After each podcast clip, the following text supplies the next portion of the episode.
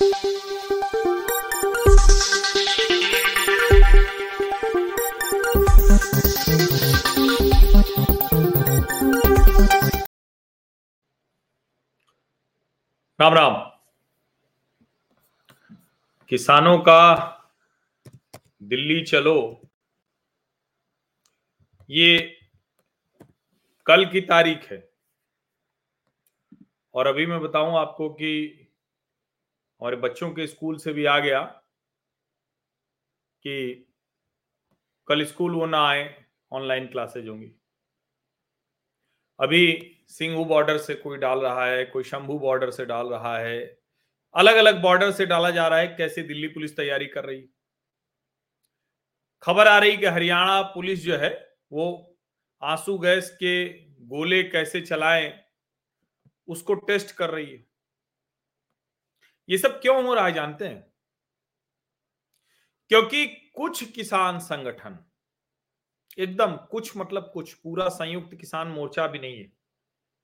कुछ किसान संगठन, वो कह रहे हैं कि ना, हम तो सरकार से एमएसपी की गारंटी ले लेंगे। और ये मन बढ़ा दिया नरेंद्र मोदी ने जो तीनों कृषि कानून वापस लिए। संवेदनशील सरकार होती है तो वो लोगों की सुनती है, दबाव सुनती है। हालाँकि मैं तो उसे काला दिन ही मानता हूँ, जिस दिन तीनों कृषि कानून वापस लिए गए।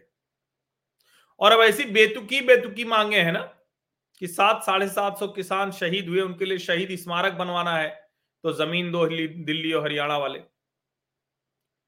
कोई कह रहा है, दस हज़ार रुपए साठ साल का जब किसान हो जाए तो दस हज़ार रुपए उसके खाते में डालो। ऐसी ढेर सारी बातें कही जा रही। और मैं बार बार कहता हूँ कि ये किसान विरोधी लोग हैं, ये किसानों के हितैषी नहीं है, उनके समर्थक नहीं है। और जिस तरह की राजनीति हो रही है, उसमें पूरी तरह से ये पॉलिटिकल प्रोपागेंडा है। कांग्रेस अध्यक्ष मल्लिकार्जुन खड़गे कह रहे हैं कि आप लोग आइए, दिल्ली आकर नरेंद्र मोदी से अन्याय का बदला लीजिए। तो नरेंद्र मोदी ने अन्याय क्या किया है किसानों के साथ? क्या किया है जरा समझ लें किसान नेता क्या कर रहे हैं? नरेंद्र मोदी ने किसानों की आमदनी दोगुना करने का लक्ष्य रखा।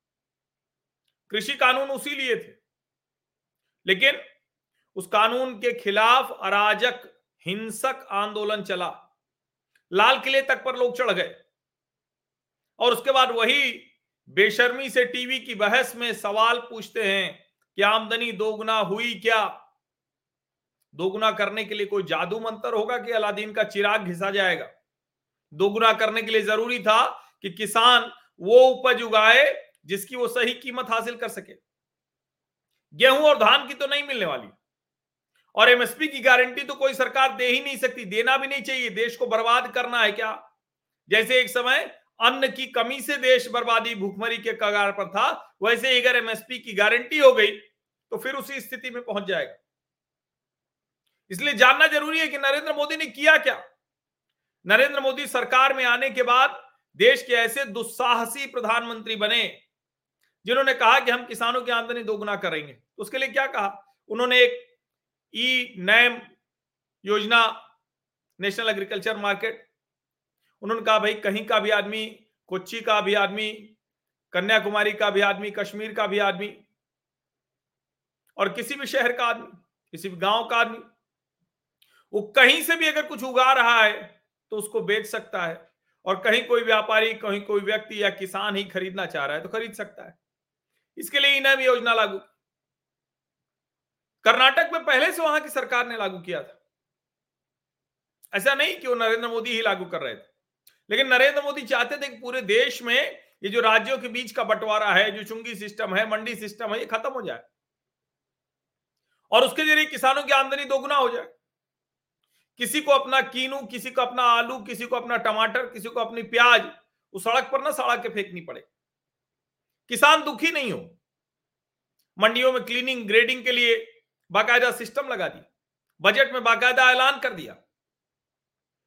अरहर दाल का आयात होता था। उसके लिए सरकार ने तय किया और अरहर किसानों को इतना मदद की कि अरहर की कमी देश में नहीं रह गई। जो एकदम से भाव बढ़ जाते थे, नहीं बढ़े। टॉप्स योजना लेकर आई, टोमेटो, अनियन, पोटैटो। वहाँ लोगों की मदद की। और जो सबसे बड़ी मदद थी, किसानों को उनकी ज़मीन देखने से लेकर उनके बाज़ार तक पूरा सिस्टम तैयार किया। कहा, ऐसे करेंगे और ये हो जाएगा। सबसे पहले मिट्टी की जाँच करा दो। Soil health card. अब सोचिए जरा इस देश में किसानों को उनकी मिट्टी के लिहाज से फ़सल उगानी है तो जब पता ही नहीं होगा तो कैसे कर पाएँगे? और इस सरकार ने तय किया कि नहीं, हम सॉयल हेल्थ कार्ड बनाएँगे, सबका बनाएँगे। जब कहा सबका बनाएँगे तो कई लोगों ने कहा कि कैसे ये हो पाएगा? लेकिन सरकार ने करके दिखा दिया। सरकार ने करके दिखाया और 2023-24 में तिरसठ लाख उनचास हज़ार पाँच सौ साठ। ये जो बार बार कहा जाता है ना कि आखिर किया क्या क्या हो गया तो वो समझ में आता है। तब समझ में आता है कि इस सरकार ने क्या किया है? देश भर में जो टोटल नंबर है, जब आप उसको देखने जाते हैं, तब समझ में आता है कि इस सरकार ने क्या कर दिया। देश के किसानों को सॉइल हेल्थ कार्ड जब दिया गया तो उनको पता चल गया नाइट्रोजन कितना है, पोटेशियम कितना है कौन सी ज़मीन किस लायक है? ये सब कुछ उनको बता दिया गया। और ऐसा नहीं है, सब ऑनलाइन है, आप भी जाके चेक कर सकते हैं। कोई भी जाके चेक कर सकता है। देश में दस करोड़ चौहत्तर लाख बारह हज़ार छह सौ अड़तालीस। इतने सॉइल हेल्थ कार्ड वो दिए गए। समझिए? ये कार्ड आपकी मिट्टी का कलेक्शन होता है, फिर वो भेजा जाता है टेस्टिंग के लिए और सब कुछ होकर फिर आपको मिल जाता है। आपको बता देते हैं कि आपके यहाँ क्या स्थिति है आपकी ज़मीन की। ये पहला चरण हुआ। 2014-15 में शुरू कर दिया। सरकार आते ही सबसे पहले किसानों के लिए सबसे बड़ी योजना लाई। जियोग्राफिक इंफॉर्मेशन सिस्टम, जीआईएस, वो आ गया। और जो राष्ट्रीय कृषि विकास योजना थी, उसके साथ इसको शामिल कर दिया गया। Soil health and fertility soil health and fertility कर दिया गया। Village level soil testing lab बन गए। सेल्फ हेल्प ग्रुप के ज़रिए स्कूल एग्रीकल्चर यूनिवर्सिटी के ज़रिए। ये सब भी उसी में जोड़ दिया गया। समझिए इसको। गाँवों में इसके ज़रिए रोज़गार भी दिया गया। ये एक चीज़ थी। और नरेंद्र मोदी की सरकार जब कहती है कि हम किसानों की आमदनी दोगुना करेंगे तो मिट्टी जंचवाती है। उसके बाद उन्हें अलग अलग किस्म के बेहतर बीज देती है। फिर सरकार को लगता है कि दुनिया का सीड हब भारत को बनना चाहिए। हम इतने कृषि प्रधान देश हैं और कतई एमएसपी नहीं बढ़नी चाहिए, किसी कीमत पर एमएसपी नहीं बढ़नी चाहिए। एमएसपी इस तरह से बढ़ाकर किसानों को कोई लाभ नहीं मिलने वाला है। क्योंकि जब तक बाज़ार के आधार पर नहीं मिलेगी, तब तक तो किसान बेहतर नहीं करेगा। एमएसपी तो कितना मिल सकता है? और अगर एमएसपी की गारंटी इस तरह सिर्फ़ गेहूँ और धान के लिए हो गई तो सरकार का सारा बजट तो उसी में चला जाने वाला है। और उसका क्या हश्र होगा, क्या हाल होगा, वो सबको पता है। और कमाल की बात यह है कि एमएसपी पर खरीद अभी रिकॉर्ड हुई है। इसको समझिए। रिकॉर्ड एमएसपी खरीद हुई है, जो कभी नहीं हुई। पहले जितनी भी एमएसपी की खरीद होती थी, उससे ज़्यादा की खरीद होती है। जब ये हम समझ पाते हैं, तब पल्ले पड़ता है कि आखिर इस सरकार ने किया क्या।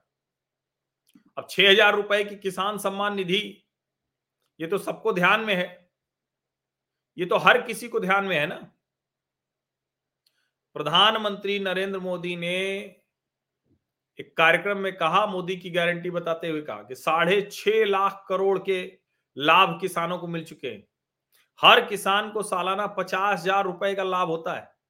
ढाई लाख करोड़ रुपए तो सिर्फ़ और सिर्फ़ जो प्रधानमंत्री किसान सम्मान निधि है इसके ज़रिए चली गई पिछले चार सालों में?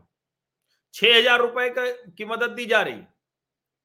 और सोचिए, आंकड़ा एक जान लीजिए 2014 से पहले, उसके पहले के जो पाँच साल का बजट था, वो नब्बे हज़ार का कुल बजट था। और फर्टिलाइज़र, खाद 45 किलो की बोरी दो सौ सत्तर रुपए की। यही बोरी बांग्लादेश में 720 रुपए की, पाकिस्तान में 800 रुपए की और चाइना में 2100 रुपए की। अमेरिका में तो तीन हज़ार रुपए की। अब आप कहेंगे कि ये सब कुछ मैं बता रहा हूँ, लेकिन सिर्फ़ मैं नहीं बता रहा हूँ। मैं आपको एक लेख दिखाने जा रहा हूँ। अभी एम एस स्वामीनाथन जी को भारत रत्न दिया भारत सरकार ने। नरेंद्र मोदी ने भारत रत्न से सम्मानित कर दिया। ये जरा देखिए क्या लिखा हुआ है। The agriculture mission, how the Modi government is shaping the future of farming and farmers. ये फ्रॉम टीओआई प्रिंट एडिशन, पाँच अगस्त 2018 M S Swaminathan in TOI page, edit page. जरा इसको पढ़ लीजिए। ये देखिए ये स्वामीनाथन जी का। The writer chair the national commission on farmers. अभी भारत रत्न हो गए, नरेंद्र मोदी सरकार ने दिया। देखिए क्या लिखा है इन्होंने?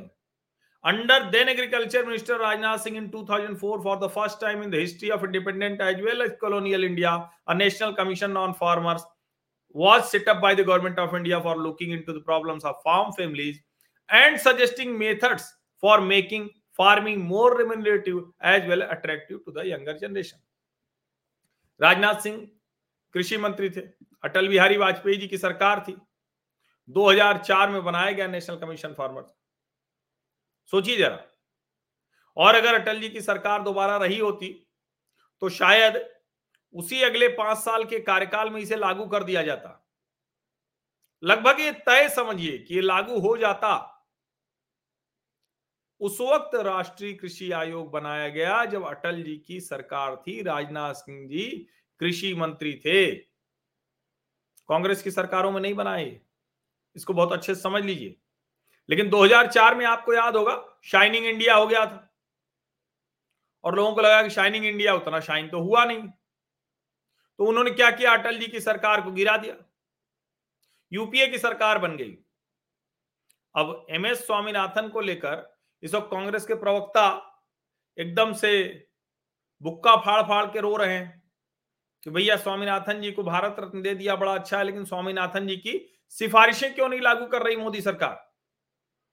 अब ये कहते हुए तुरंत बताने लगते हैं, इतनी लागत, इतना वो ए टू सी टू सब बताने लगते हैं। लेकिन स्वामीनाथन जी ने क्या कहा था? और वो खुद लिख के गए थे। वो जरा पढ़ लीजिए आप। This commission report in 2006 not only content suggestion for the advancement of agriculture but also for the economic wellbeing of farming families ये बता रहे हैं 2006 में ये रिपोर्ट आ गई। उसके बाद वो बताते हैं क्या क्या हुआ further more protecting and improving the land water biodiversity and climate resources essential for sustained advances in the productivity profitability and stability of major farming system by creating an economic stake in conservation ये उन्होंने बताया। उसके बाद क्या है? Biosecurity of crop for animals fish and forestries would safeguard and the work and income security of farmer families आप अगर ध्यान से देखें, ये सारी बातें आपको बजट में सुनाई देती हैं लगातार।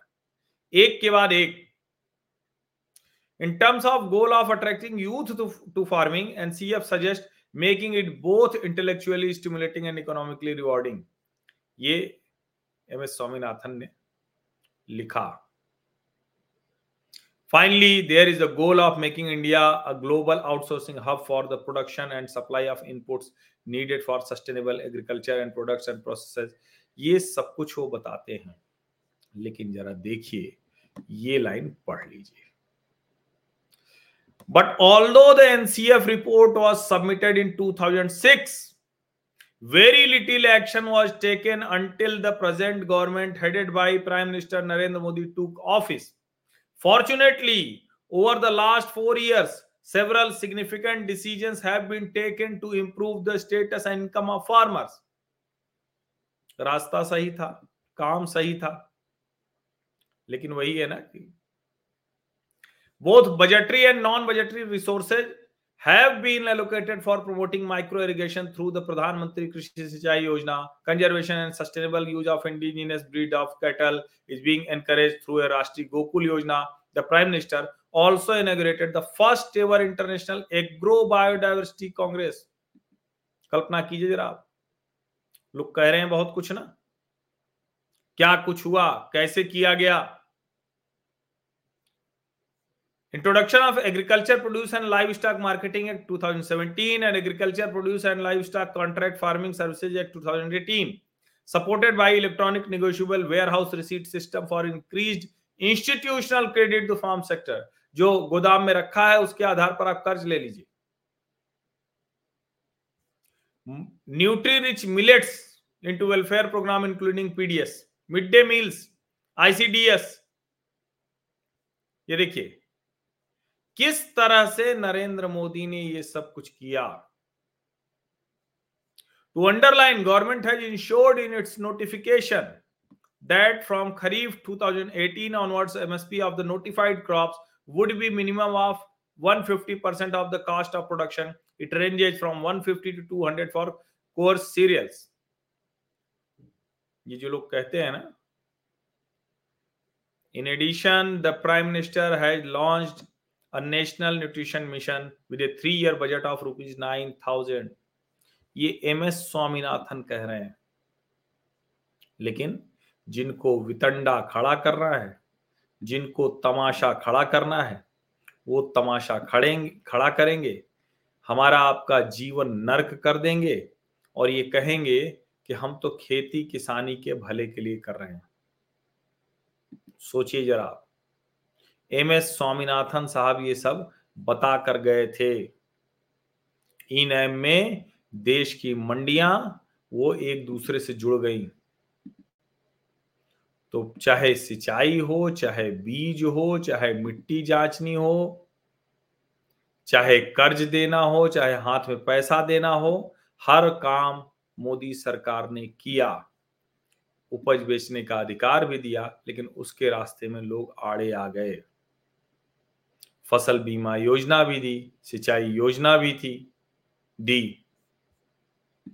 लेकिन ये जो किसान विरोधी लोग हैं, ये पीछे पड़ गए हैं। इनको पता है कि एक बार किसान सक्षम, समृद्ध हो गया तो फिर हमारे लिए कोई जगह नहीं बचेगी।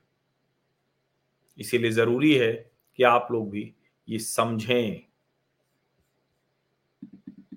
आप सभी का बहुत बहुत धन्यवाद। शुभ रात्रि। उम्मीद बस यही करते हैं कि कल की सुबह वो अच्छी हो और सरकार को चाहिए कि हर हाल में, हर हाल में इन लोगों को जो भी ऐसी हरकतें कर रहे हैं, उनको समझाइए, संवाद करिए, सब करिए, लेकिन अराजकता करें तो उसका भी कानूनी तौर पर प्रबंध किया जाना चाहिए। आप सभी का बहुत बहुत धन्यवाद